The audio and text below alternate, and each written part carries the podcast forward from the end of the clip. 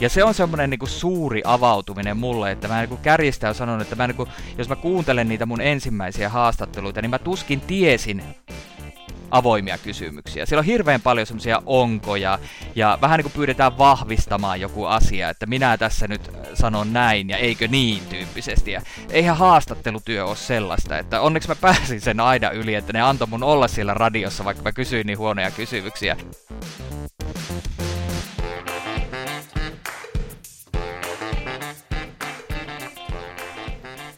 Moikka kaikki oppimisen psykologia podcastin kuulijat. Mahtava päästä langoille pitkän kesätauon jälkeen.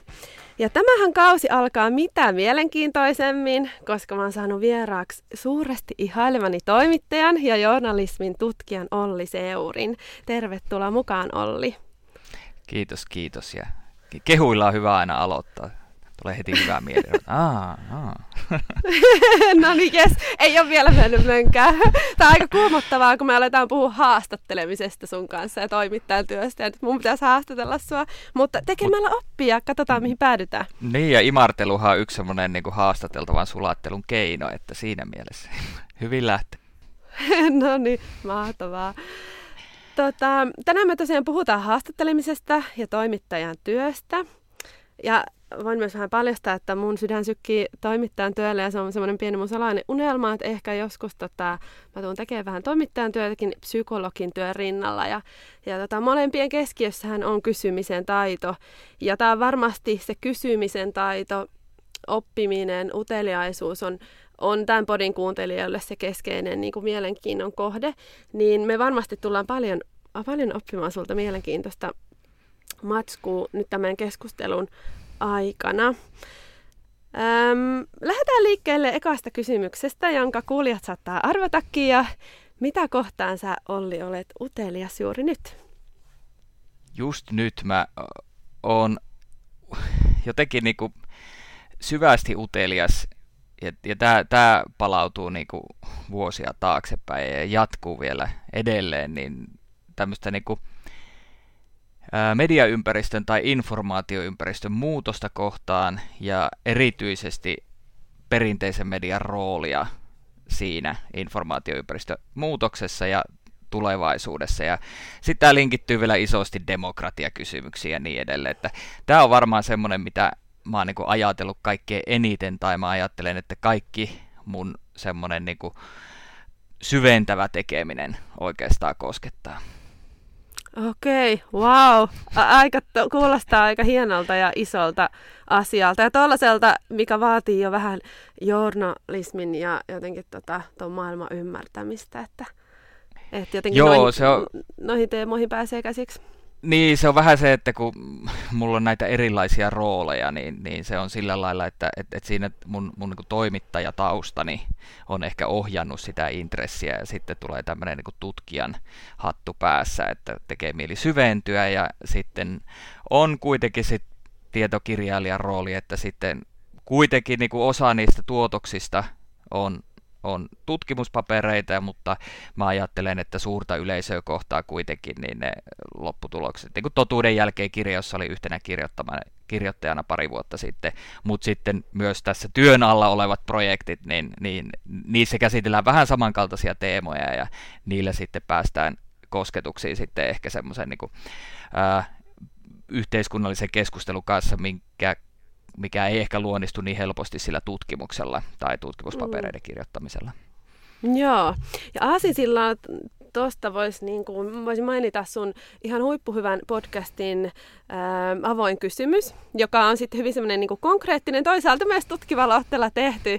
Eli sä, sä haastattelet haastattelijoita haastattelemisesta. Löytyy Yle Areenasta, mainio podi. Mm, jos mennään tähän haastatteluteemaan, niin mitä sä opit sen podcastin teon aikana tai sen varrella? Mä oon ihan hirveästi. Siis mä jotenkin lähdin uteliaasti tutkimaan sitä, että, että mitä haastatteleminen on. Et mulla on niin näkemys siitä, että miten mä haastattelen ja miksi, mutta mitä se haastatteleminen, journalistinen haastatteleminen pohjimmiltaan on, ja mä lähestyin sitä sen kautta, että on tosi erilaisia haastattelijoita. Mä tunnen tosi erilaisia toimittajia, jotka tekee erilaisia työ, töitä. Niin samaan aikaan pystyy selvittämään ja tutkimaan sitä, että, että mitä se journalistinen haastatteleminen on, mutta myös sitä, että miten eri tavoin sitä tehdään. Ja mä oon ehdottomasti oppinut sekä siitä, että mitä mun haastatteleminen on suhteessa kaikkeen siihen muuhun, ja mitä kaikkia maailmoja ne muut ihmiset on mulle avannut, ja miten niin kuin rikas maailma se haastattelemisen maailma loppujen lopuksi on. Joo, mitä sä esimerkiksi opit itsestäsi, että jotenkin omasta tavasta tehdä sitä No mä opin artikuloimaan paremmin sitä, että mikä on erityistä tai ominaista mulle. Että mähän olen niin kuin suorien lähetysten haastattelija, että si- siellä on se niin kuin mun syvin osaaminen ja se on se, mistä mä myös innostun, että kyllähän suorassa lähetyksessä on sellaista adrenaliini lähtee rullaamaan ja tulee sellainen pikkuinen tota, jännitys ja kutina, että, että nyt tapahtuu.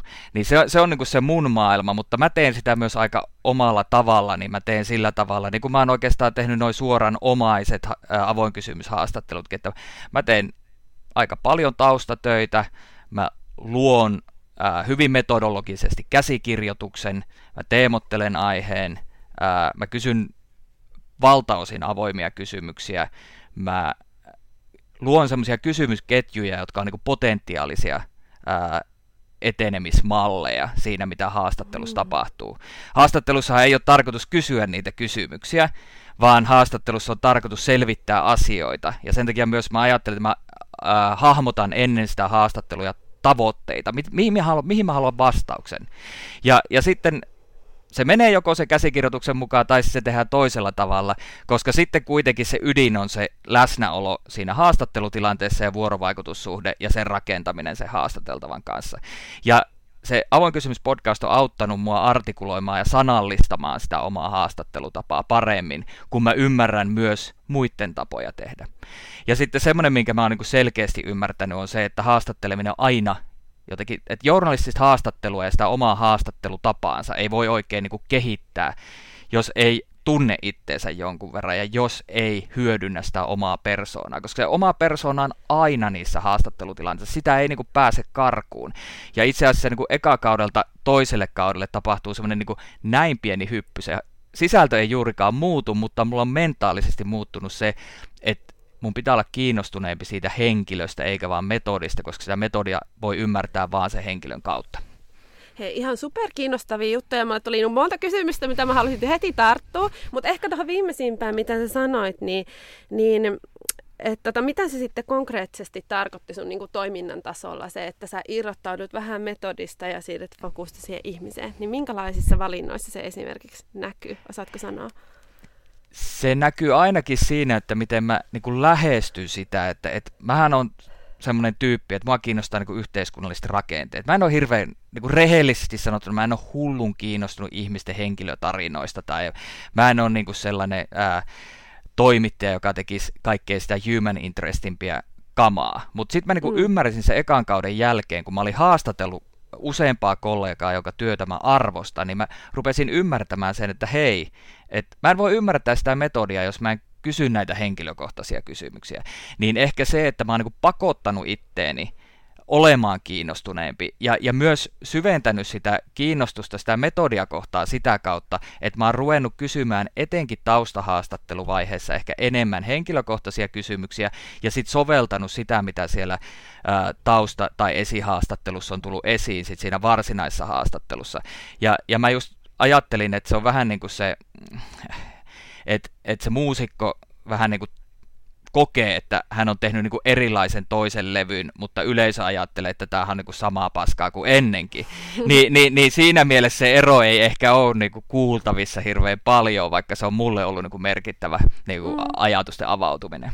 Mm, kyllä, joo, ja sitä mahdotonta sanoa tavallaan niitä valintoja, että että me ei välttämättä kuulla niitä muita vaihtoehtoisia kysymyksiä tai jotenkin sitä siellä taustalla, niin siksi se on kiinnostavaa, niin kuin, että miten sä itse oot sen kokenut. Ja hauskaa, mä, koska mähän on, nimenomaan niin kuin mä ajattelen, että mua kiinnostaa kaikista eniten niin kuin kokemukset ja ei niinkään mielipiteet tai jotenkin se iso kuva, mutta se kertoo ehkä siitä, että mä oon psykologi, joka tekee työtä ihmisten kanssa ja se, se liittyy siihen ihmisen kokemusmaailmaan, se mun, mun näkökulma.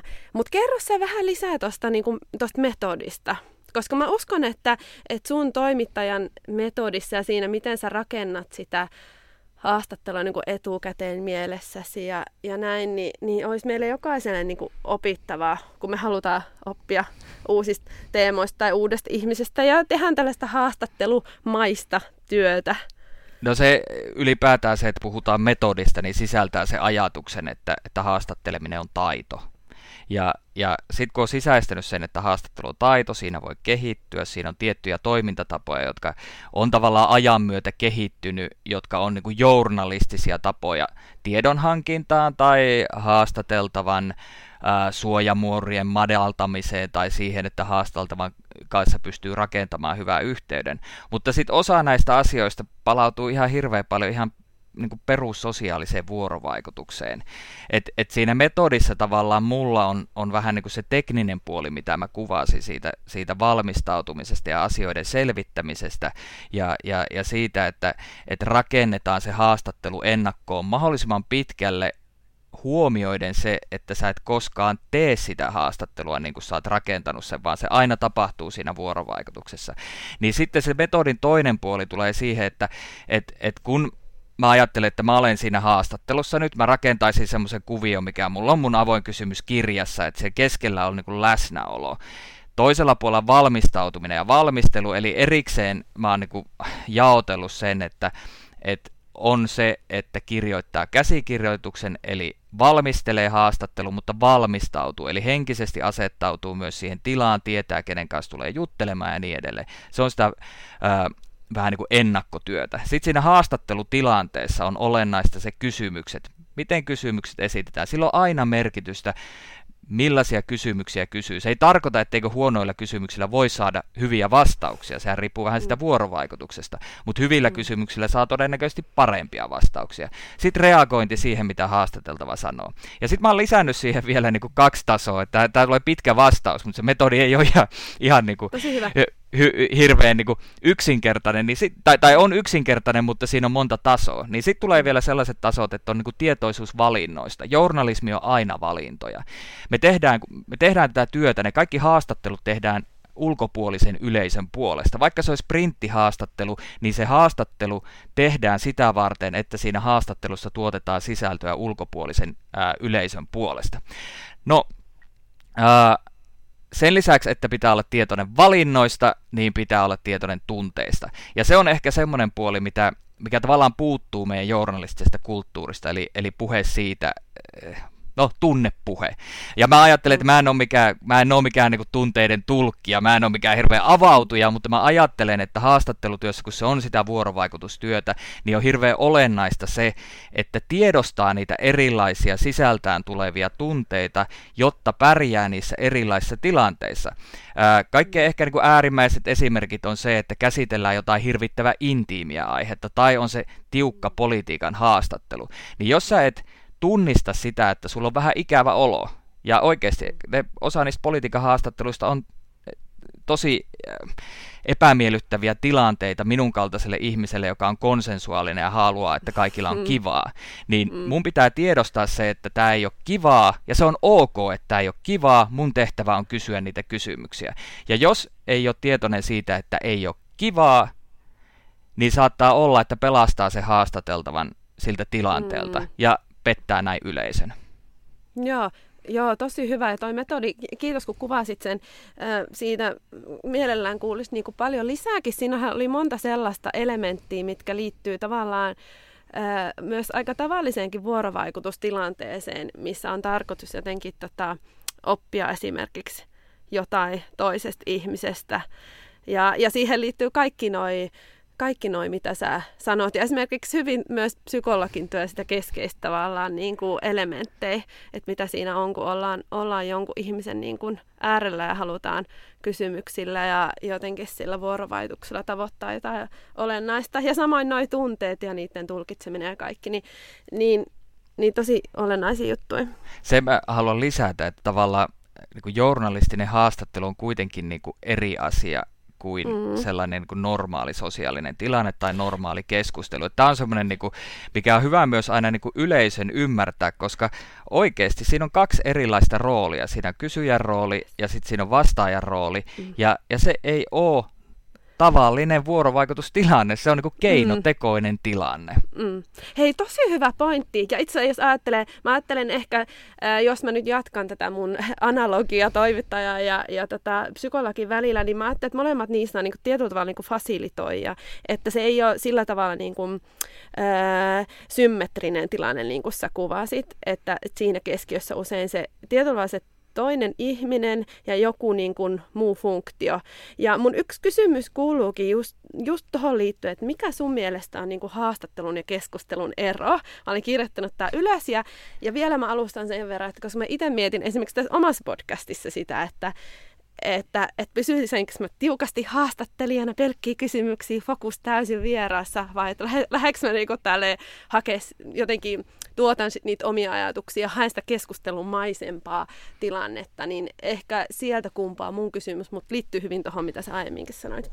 No mä lainaan yhtä suurta haastattelijaa, sellainen amerikkalainen radiohaastattelija, Fresh Air-ohjelman juontaja Terry Gross kuvaa hirveän hyvin sitä, että, että haastattelu ei ole keskustelu. Että haastattelussa rikotaan säännöllisesti normaalin keskustelun sosiaalisia sääntöjä. Ja niistä ilmeisimmät on se, että keskeytetään, pyydetään tarkentamaan ja puhutaan päälle. Ja kaikki tämä on ok. Joskus käy niin, että meillä on radiossa tai televisiossa haastattelu ja, ja siinä tapahtuu jotain näistä. Ja yleisö tulkitsee sitä kuitenkin niin kuin ei journalistisena haastatteluna, vaan niiden normaalien sosiaalisten pelisääntöjen vuoksi. Etenkin keskeyttäminen ärsyttää suomalaista yleisöä ihan hirveän paljon. Mutta se on niin kuin, me keskeytetään yleisön puolesta ja me ollaan yleisön edustaja, se on meidän tehtävä keskeyttää. Että, että mä sitten kirjoitan aina kohteliaita sähköpostia takaisin näille palautteenantajille, mutta se lähtökohta on se, että et, et osa yleisöstä joo tulkitsee sitä niin kuin normaalien pelisääntöjen puitteissa, mutta lähtökohtaisesti pitäisi ymmärtää, että siinä on kaksi selkeää roolia ja toimittajan rooli on yleisöedustajana tietynlainen ja sitten tehdään sen myötä tietynlaisia valintoja. Ja tässä tuleekin sellainen kiinnostava kysymys, kun mä ajattelen, että sä oot tässä, niin kuin, koska nämä podcastit on myös tämmöisiä, mitkä liudentaa rajoja, niin sä, sä oot niin kuin haastattelija ja keskustelija jossain siellä välimaastossa, niin mä uskallan kysyä sulta, että mm. et onko psykologilla samanlaista, niin kuin, että onko siinä samanlaisia tämmöisiä ää, ammattiin liittyviä sääntöjä, jotka johtaa siihen, että itse asiassa se rikkoutuu se normaali keskustelun malli.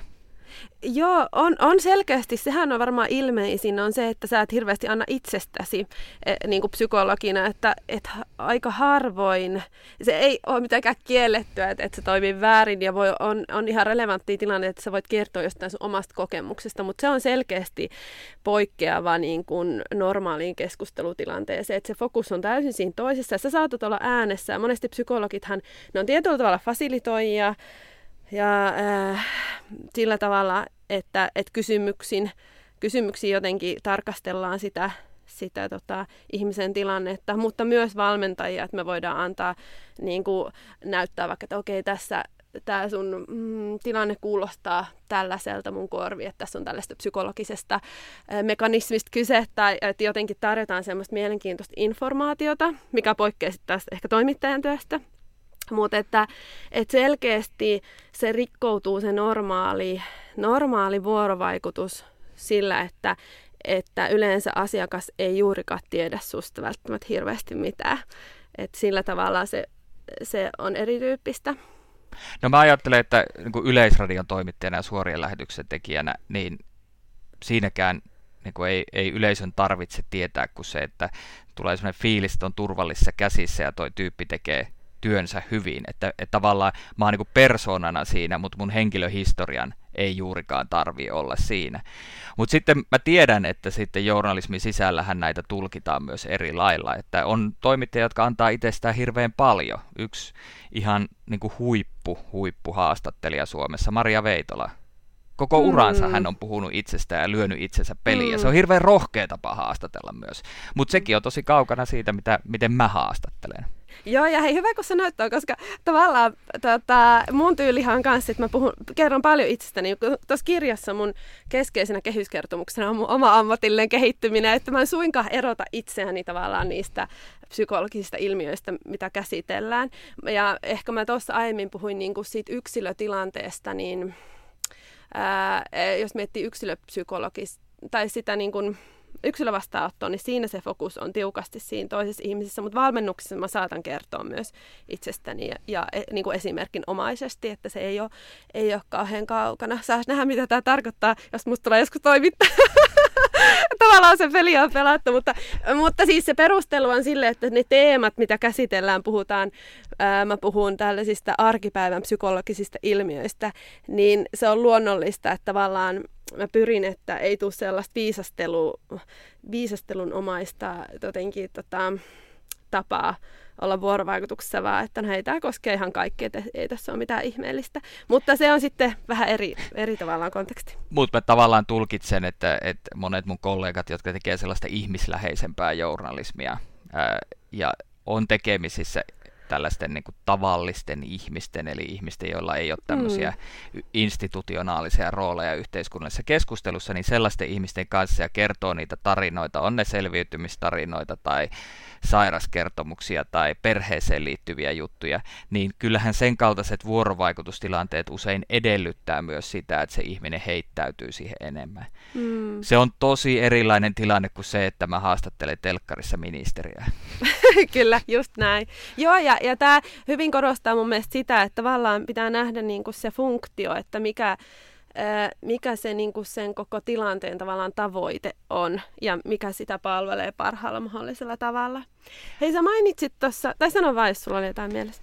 Niin toki journalismissa on sitten on niin kuin, meillä on silti yhteiset pelisäännöt, että sekin on sellainen, että on se journalismi eettinen pohja ja sitten journalistiohjeet Suomessa, mutta vastaavia mm. eettisiä koodistoja on, on kaikkialla länsimaissa tai oikeastaan kaikkialla maailmassa ja, ja ne kuitenkin luo sille toiminnalle myös sellaisen tietyn, paitsi selkänojan, niin tietyt raamit. Ja varmaan mm. samalla lailla psykologilla on omat eettiset koodistot. Mm, kyllä, just näin. Joo. Tota, sä mainitsit aiemmin siitä niin kuin hyvistä kysymyksistä, että ne on siellä keskiössä. Niin kerro vähän lisää siitä, minkälainen on hyvä kysymys? Pystyköhän mä tätä nyt lainaamaan mielestäni suoraan, mutta mun hyvä kollega, erittäin taitava haastattelija Seija Vaaherkuupu sanoo avoin kysymys podcastin haastattelussa. Ja sekin on kuitenkin suora omana ja hän pystyy silti sen kuvailemaan hirveän hyvin, että, että se on niin tiivis, selkeä, ää, tarkka. Et, et nämä on oikeastaan ne lähtökohdat ja tietysti mun mielestä aina avoin. Eli, eli se, että hyvä kysymys ää, ei ohjaa liikaa, hyvä kysymys ei anna vastausvaihtoehtoja, se ei ärsytä.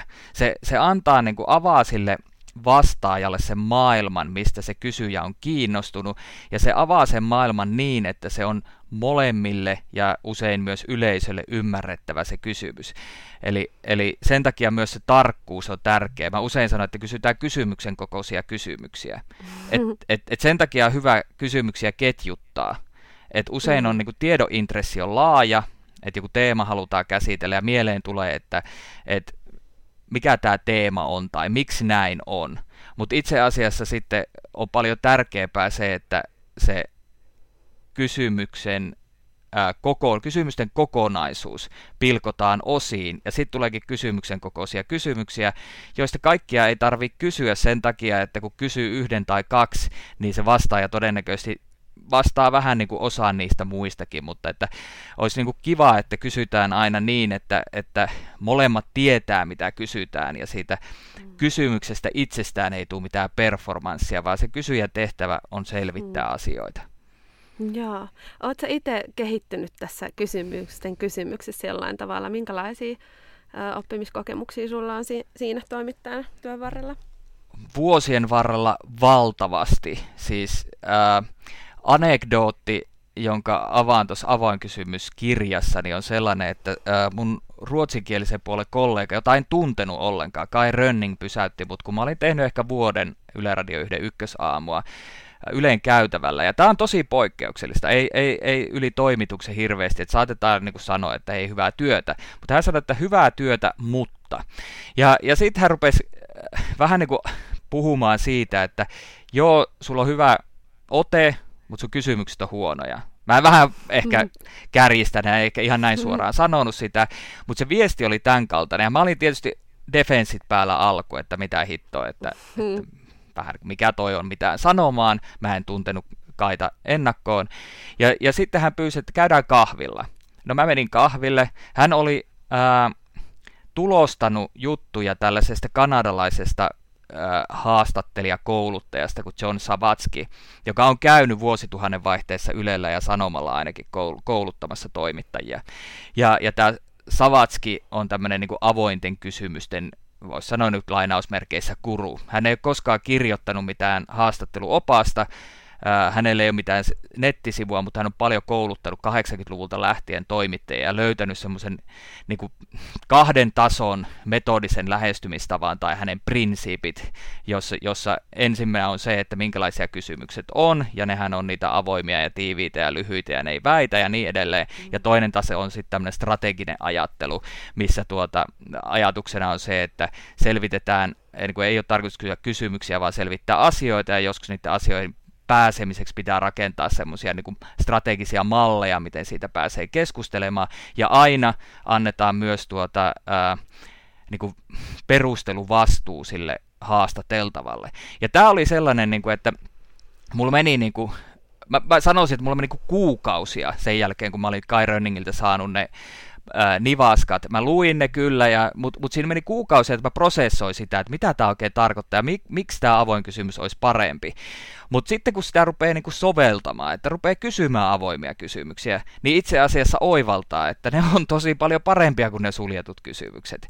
Ja se on semmoinen niinku suuri avautuminen mulle, että mä niinku kärjistän ja sanon, että mä niinku, jos mä kuuntelen niitä mun ensimmäisiä haastatteluita, niin mä tuskin tiesin, avoimia kysymyksiä. Siellä on hirveän paljon semmoisia onkoja, ja vähän niin kuin pyydetään vahvistamaan joku asia, että minä tässä nyt äh, sanon näin, ja eikö niin mm. tyyppisesti. Ja eihän haastattelutyö ole sellaista, että onneksi mä pääsin sen aina yli, että ne antoi mun olla siellä radiossa, vaikka mä kysyin niin huonoja kysymyksiä.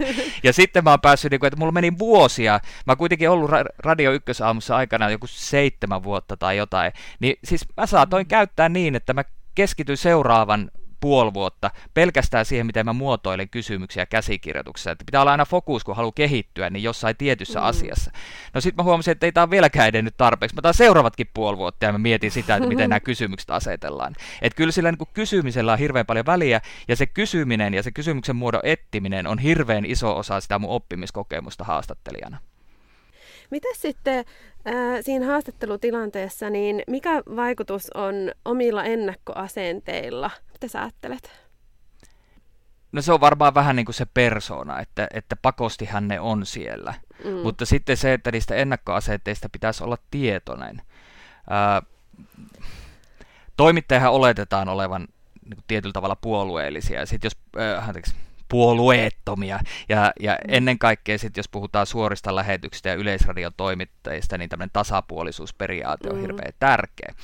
No, mä oon ratkonut sitä asiaa aina vähän sillä lailla, että et, et, ehkä kahdesta näkökulmasta. Ensimmäinen on se, että sä tuut niinku toimittajaksi, niin sulla saattaa olla aika paljonkin ajatuksista, miten maailma makaa. Mutta ihan oikeasti, kun sä kuuntelet ää, viikko toisensa jälkeen erilaisia näkökulmia erilaisilta ihmisiltä, niin sä tajuat sen, että itse asiassa en mä tiedä ollenkaan, miten se maailma makaa. Eli mä ajattelen, että toimittajuus itsessään suojelee usein siltä, että ne omat, omat ennakko asenteet rupeisi niin puskemaan pintaa. Voi olla, että siinä on semmoinen mm. käyrä, että ensin ne ennakkoasenteet vähän niin kuin katoaa ja sitten kun sä oot keski-ikäinen äijä, niin sitten ne rupeaa kasvamaan taas. Mä en tiedä, mutta näin on saattanut joissakin tapauksissa käydä.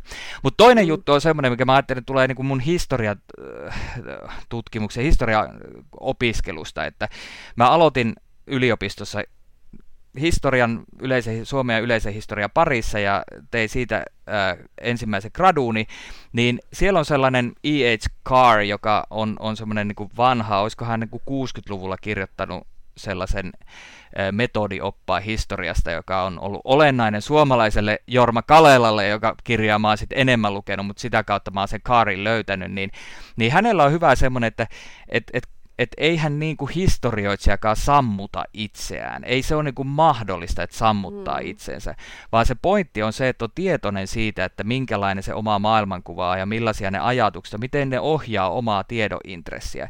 Ja sitten kun sen tiedostaa, niin voi tehdä ää, vähän niin kuin myös sitä omaa itseä, omaa maailmankuvaa hyödyntäen hirveän hyvää tasapuolista journalismia.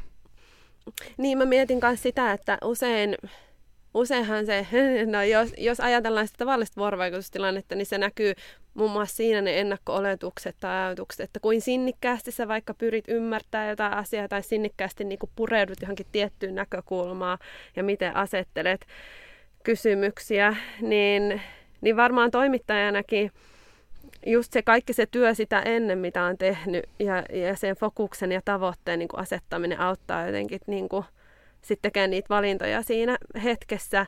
Ja sitten mitä sä mainitsit aiemmin siitä niin kuin niiden tunteiden tunnistamisesta ja jotenkin, että o, niin kuin on se itsetuntemus ja, ja semmoinen hereillä olo läsnä, niin varmaan auttaa aika paljon. Ja siis kyllähän ne ennakkoasenteet, kyllähän ne poukkoilee siellä toimituksessa, siis keskustellaan aiheista ja mahdollista näkökulmista mm. ja niin edelleen, niin ihmiset on tavallaan ehkä vähemmän siinä niin kuin julkisessa roolissa silloin. Ja sitten ehkä meillä mm. tulee myös mielikuvia omista kollegoista, että toi nyt on tommonen, että se aina sanoo tolla lailla ja niin edelleen. Mutta mut, mut se on tavallaan myös semmoinen niin kuin, ää, tilaa, mikä tarvitaan sitä varten, että syntyy niitä näkökulmia, missä sitten ne ei enää ohjaisi ne ennakkoajatukset. Mutta ei tietenkään, siis tämä on niin ideaali tilanne on se, että aina oltaisiin tietoisia ja, ja pystyttäisiin tunnistamaan se, mutta kyllähän siis äh, voi olla, että juttu juttua. Mä, monet asiantuntijat sanoivat, että kaikkein inhottavinta on antaa haastatteluja sellaiseen tilanteeseen, että se toimittaja on jo päättänyt ennakkoon, että minkä lausunnon se haluaa siltä. Ja se kysyy viisi kertaa sitä samaa asiaa, jotta mm. saisi sen tietyn lausunnon, mutta entä jos se ihminen ei ole sitä mieltä eikä halua sanoa sitä, niin mm. siinä niin kuin katoaa, siinä käytetään välineellisesti sitä haastattelua ja sitä ihmistä, jotta siitä saataisiin semmoinen juttu, kun on itse ennakkoon ajatellut. Mutta se pitäisi aina lähteä siitä, että lähdetään selvittämään ja lähdetään tutkimaan sitä, minkälainen maailma on, ja niin kuin mm. hyödynnettäisiin sitä niin kuin, ä, uteliaisuutta, mikä on sisäänkirjoitettu journalismiin, koska ei journalismin asia ole vaan niin kuin väittää asioita maailmasta, vaan enemmänkin selvittää, minkälainen se maailma on. Joo, tosi hyvin sanottu. Ja mä mu- mie- muistelisin, että avainkysymyskirjan mainospuheessa tai jossakin kohtaa sitä sanotaan, että nyt tarvitaan faktoihin ja totuuteen sitoutuneita haastattelijoita kipeämmin kuin koskaan. Niin liittyykö se tähän?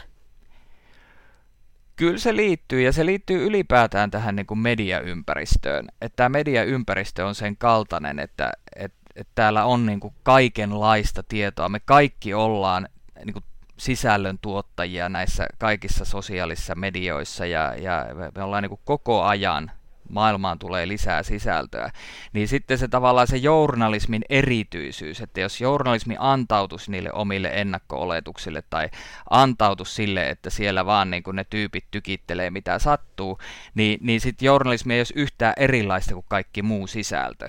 Niin sen takia mä mm. ajattelen, että et, et, et journalismi osoittaa se erityisyytensä vain niin, että se sitoutuu totuuteen ja sitoutuu niihin omiin pelisääntöihin, kertoo niistä avoimesti yleisölle ja yleisö toivottavasti myös ymmärtää ja näkee siinä arvoa, että mitä journalismi ja journalistit tekee. Joo, ja kyllä mä uskon, että se arvo tässä koko ajan ihmisten silmissä ää, on, on noussut. Ähm, no miten sitten toimittajana, liittyy myös tähän asiaan, niin miten sä ajattelet palautteen merkityksen ja hyödyntämisen sun työssä? Palautetta on tosi monenlaista, että et, et on kollegoiden palaute, on esimiesten palaute, on yleisön palaute ja yleisön palautetta tulee sähköpostiin, sitä tulee sosiaalisen median kautta, sitä tulee kasvokkain.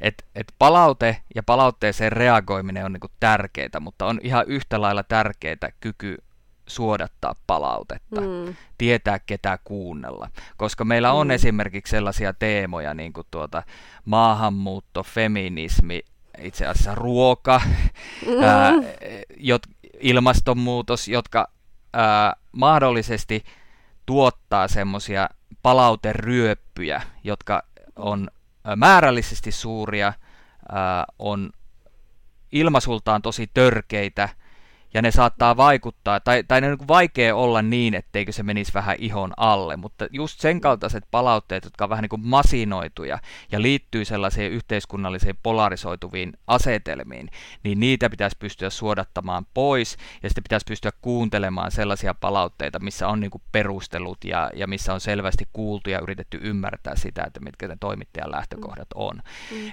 Tämä palaute on mun mielestä vähän semmoinen niin kaksiteräinen, mm. että et varsinkin tänä mediaa aikana, koska, koska siis itse en ole ollut minkään pahimpien some, somemyrskyjen keskellä, mutta varsinkin mm. niin kuin joitakin tällaisia ää, no naiskollegoita rehellisesti sanottuna, niin, niin onhan se aivan, aivan niin kuin sietämätöntä se, minkä keskelle muutamat on joutunut. Joo, joo, kyllä. Että on paljon palautetta, mitkä ei ole ei oikeasti hyödyllistä, vaan, vaan niillä on joku ihan eri funktio. Mutta sitten tietysti, jos me puhutaan sellaisesta palautteesta laajemmin, niin sitten mm. voi ajatella, että kyllähän vuorovaikutustilanteessa me koko ajan otetaan palautetta niin kuin haastateltava ja haastateltava ottaa myös haastattelijalta että puhutaan myös semmoista minimipalautteesta, että myös niin kuin kuuntelussa on se tärkeä, että pystyy osoittamaan koko ajan, että kuuntelu. Että se on vähän, vähän, että miltä tasolta katsoo, koska mm. sitten taas kun me ollaan siinä vuorovaikutustilanteessa, niin sehän on koko ajan palautteen antamista. Se on koko ajan mm. sen tukemista ja kannattelua, että mihin tämä vuorovaikutussuhde menee. Silläkin on väliä, että että että me esimerkiksi nyt, niin meillä on tämä videoyhteys ja me pystytään tässä videoyhteydellä ää, videoyhteyden ansiosta kommunikoimaan toisillemme myös ilmeillä, ja, ja kuten mä mm. teen, puhun käsillä koko ajan. ja, joo, ihan samaa mieltä. Joo, kyllä. Tuo on hyvä pointti ja toi palaute aika laaja, laaja teema, että mistä näkökulmasta sitä ää, käsittelee. Ja, ja jotenkin toimittajan työssä varmaan kuvittelisi, että tavallaan, että onko se, liittyykö se siihen sisältöön vai liittyykö se vaikka siihen metodiin tai jotenkin siihen niin kuin asetelmaan ja siihen, niin on aika erityyppisiä niin kuin, teemoja. Tai persoonaan tuossa äh, mm. olin kouluttamassa haastattelukurssilla ja siellä oli eräs tuntemani professori, joka sanoi, että yleisin palaute hänen televisioesiintymisten jälkeen on se, että kiva paita. Että ihmiset tavallaan, television välineenä on niin visuaalinen, niin sitten välttämättä itse asiassa se palaute ei koske sitä sisältöä, vaan se koskee vain jotain ulkoista yksityiskohtaa. Joo, ja täytyy sanoa, että naisena usein tota, valitettavasti käy sillä tavalla, ja se on varsin turhauttavaa. Öm, sä koulut, tai koulutat haastattelemisesta. Tuli nyt mieleen sellainen kysymys, että mikä on yleisin kysymys, mikä sun koulutettavilla on niin kuin mielessä tai nousee esiin? Mikä heitä pohdituttaa?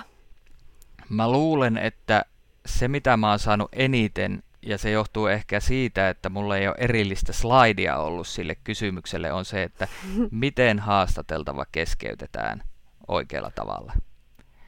Okei. Okay. No miten se keskeytetään oikealla tavalla? No se liittyy itse asiassa vähän niin kuin siihen vuorovaikutussuhteen säätelyyn ja, ja, ja niiden viestien antamiseen. Et on niin kuin erilaisia tilanteita, mutta, mutta jos me ollaan niin kuin kasvokkain, niin, niin jo se, että nojaa vähän eteenpäin, avaa vähän suuta, nostaa ehkä vähän kättä, niin ne on niin kuin eleitä siihen, että minä olen tulossa väliin, ja sitten voi sanoa sitä niin kuin pientä äännähdystä, että ö, ö, ja sitten se, mikä on tärkeää, on se, että se viedään loppuun asti. Eli ei jätetä kesken. Et silloin kun päätetään keskeyttää, niin silloin keskeytetään. Koska se on myös hirveän vaikeaa sille haastateltavalle, että jos se niin kuin vähän tulee väliin, mutta ei sitten tulekaan, ja sitten ensi kerrallakin mm. se näyttää vähän epävarmalta, niin sitten kun mm. keskeyttää, että kun tietää, että pitää keskeyttää, niin se pitää myös tietää ja se pitää myös toteuttaa. Mutta se on hyvä, mm. se, mun mielestä se riittää semmoinen, semmoinen nojaus eteenpäin, kättä eteenpäin, ja sitten mm, ä, ä, ja sitten rupeat vaan puhumaan päälle, ja sitten se on keskeytetty. Harva Joo. jatkaa sen yli. Hei, superhyvä ja konkreettinen juttu. Pitääpä pistää mieleen. Ja mä oon huomannut esimerkiksi tässä meidän keskustelussa, että kun sulla on joku asia, niin sä selkeästi tota, ilmaiset sen, niin joka on hirveän hyvä ja se auttaa sitten mua niin pysyä kärryillä. Josta tota, päästäänkin toiseksi viimeiseen kysymykseen, joka liittyy teidän aivan mahtavaan podcastiin Yle Areenalla Ja ei tyhjä poissa, joka käsittelee politiikan ää, teemoja. On niin kuin aivan superhyvä ja mä oon herännyt sen kautta niin kuin kiinnostumaan päivän politiikasta ihan uudella tavalla. Suosittelen lämpimästi. Niin tota, ää, miten tämä lähtee, tämä kysymys täysin omista intresseistä. Miten, tota, minkälainen oppimisprosessi teillä on sen podin teossa? Miten, miten tota, siitä on tullut sellainen kuin se tällä hetkellä on? Ää, sitä konseptoi mun kanssa Helminä Suhonen ja sitten ennen kuin me päästiin varsinaisesti aloittamaan, niin me otettiin mukaan siihen Robert Sundman. Eli se on meidän niin kolmen jotenkin vuorovaikutukseen hirveän paljon nojaava. Ää, mulle suurin oppimisprosessi on ehdottomasti ja varmaan osittain mun kollegoille, mutta en halua heidän puolestaan antaa mitään lopullista vastausta, niin on se, että et, et, et se rekisteri on niin erilainen. Me kaikki ollaan niin kuin uutisia ajankohtaistoimijoita, vähän niin kuin tämmöinen yle, me ollaan niin kuin kasvettu tähän yleen. Ja sitten mm. siinä, niin kuin, paitsi että siinä podcastissa, niin tämän kaltaisessa ää, keskustelevassa politiikan podcast tai uutispodcast-formaatissa, niin, niin on hirveän olennaista se, että, että se on semmoista niin kuin sujuvaa, se tuntuu kivalta, kun se tota, ää, sitä kuuntelee, että siinä on niin kuin mm. levollista olla ja ehkä siinä viihtyy ja vähän naurahtaa, ja se ei ole mm. pois missään nimessä siltä sisällöltä, mm Mm. Niin sen niin kuin se moodin luominen on ollut ehkä kaikkein niin kuin haastavinta ja se heittäytyminen, että et, et mitä kertoo myös itsestään. Se edellyttää vähän enemmän sitä itsestään kertomista, mm. kun se ei ole niin kuin mm. haastattelutyötä, vaan siellä ollaan niin kuin niillä omilla persoonilla. Ja mitenkä sietää sitä, että ää, mä, joka on niin kuin hirveän laulupelkoinen ihminen, niin mä nauran sitä, että mä oon niin kuin niin sanotusti laulanut, siis jollain tavalla äh, heittäytynyt tällaiseen lauluun useamman kerran siinä podcastissa, niin sehän on ihan hirveän niin kuin häpeäkynnyksen ylittämistä. Ja mä ajattelen, että tämmöiset asiat kuitenkin luo sitä yhteyttä myös kuulijakuntaan ja luo sitä, että minkälainen se niin kuin tuote lopulta on. Joo, mä allekirjoitan tuon. Siis mä jotenkin tavallaan kaiken, mitä sä sanoit, että, että, väli, että se on todella niin kuin välitön, aito, super niin kuin täynnä asiaa ja nojaa vahvasti teidän yhteiseen dynamiikkaan ja siihen, että tunnette toisenne hyvin. Mutta sitten siinä on se niin kuin mikä tapahtuu vähän kun katsotaan konepeli alle, on se, että, että se, niin kuin se välittömyyden ja sen asian yhdistäminen edellyttää hirveän paljon käsikirjoittamiselta. Ja, ja se on ehkä semmoinen, mitä mä ajattelen, että, että tämmöiset niin kuin maailman huippupodcastit ja, ja, ja itse asiassa niissä monissa podcasteissa, mistä mäkin olen ollut aika vaikuttunut tai siitä jotenkin vuorovaikutuksesta ja muusta, niin on vetäjänä ollut usein tai yhtenä palasena oli joku stand-up-koomikko. Mm. Ja se mun mm. mielestä kuvaa sitä, että, että oikeasti, paitsi että ne on niin vuorovaikutuksen ammattilaisia ne stand-up-koomikot, niin ne on myös niin rytmittämisen ja ennakoinnin mm. ammattilaisia. Että oikeastaan kaikki semmoinen niin kuin, tai mä en sano kaikki, mutta hirveän iso osa maailmassa tuotetusta, just niin kuin vaikka amerikkalaisesta, tosi niin kuin viihdyttävästä sisällöstä on hirveän käsikirjoitettua ja hirveän mm. tuotettua. Ja, ja, ja se, kun, kun näin on, niin se vaatii ihan hirveän paljon töitä verrattuna siihen, että avataan mikkiä. Hei, meillä on hyvä dynamiikka. Just näin, joo, ja kun teillä on se asia siinä keskiössä, että et se on kumminkin vaan niinku se väline, se, se teidän vuorovaikutus. Että et te, te olette kyllä niinku erittäin taitavia. Kannattaa kuunnella, kuunnella kyllä ja tätä, ottaa siitä oppeja. Joo. Hei, kiitos Olli. Tämä on ollut super kiinnostava keskustelu ja mä ihan niin kuin innostuin ja mulla syttyi todella paljon lisää uteliaisuus toimittajan työtä kohtaan ja, ja haastattelemista kohtaan. Ja tota, nyt lähden seuraamaan. Lähden ainakin ostaa tuon sun kir- kirjan siitä, siitä haastattelemisen taidosta. Mä voin laittaa sen postiin sulle. Jee, yeah, mahtavaa! Joo, joo, ja uskon, että myös kuulijoille tota, avautui uudenlainen maailma ja me opittiin paljon niin kuin, lisää, lisää toimittajan työstä. Mm, mitä sulle jää pinnalle tästä meidän keskustelusta tai haastattelusta, mihin tämä nyt sitten kategoriaan meneekin? No ainahan se jää pinnalle tällaisesta niin kuin itsensä kautta lähtevästä, että, että että vähän hävettää, että mitä kaikkea on tullut puhuttua ja hirveän paljon itsensä kautta puhuu, kun sitten voisi puhua sitä, että, että uteliaisuus, että uteliaisuus on kuitenkin niin kuin toimittajalle semmoinen niin kuin superominaisuus. Ja, ja niin kuin ta- tavallaan niin kuin tätä voi lähestyä tätä samaa asiaa. Mä luulen, että me kun artikuloidaan se tässä meidän keskustelussa, mutta se tapahtuu niin paljon niin kuin tämän, tämän formaatin vuoksi sitten niin kuin minä keskeisesti. Mm. Ja minä, joka en ole sitten ehkä niin kuin työssäni tai työroolissa ollut alkujaan, totta kai koko ajan enemmän niin kuin pitää pystyä olemaan minä keskeinen, niin se on, se on aina tällaiset tilanteet, että vitsi mä heittäydyn ja sitten ai vitsi, että hävettää kun heittäytyy. Mutta mut arva, mitä mä oon huomannut mun kuulijoista, että ne arvostaa sitä aivan mahdottomasti, että puhutaan nimenomaan kokemusten kautta, eikä välttämättä niiden mielipiteiden tai, tai jotenkin ylätasolla, vaan että, että se on kiinnostavaa. Ihmiset on kiinnostavia. niin kiitos sulle heittäytymisestä. Mä arvostan sitä tosi paljon. Ja mä oon, oon tosi iso sun työn ja sun persoonan fani. niin toivottavasti päästään juttelemaan vielä uudestaan. Ai ai, kiitos paljon. Varmasti päästään.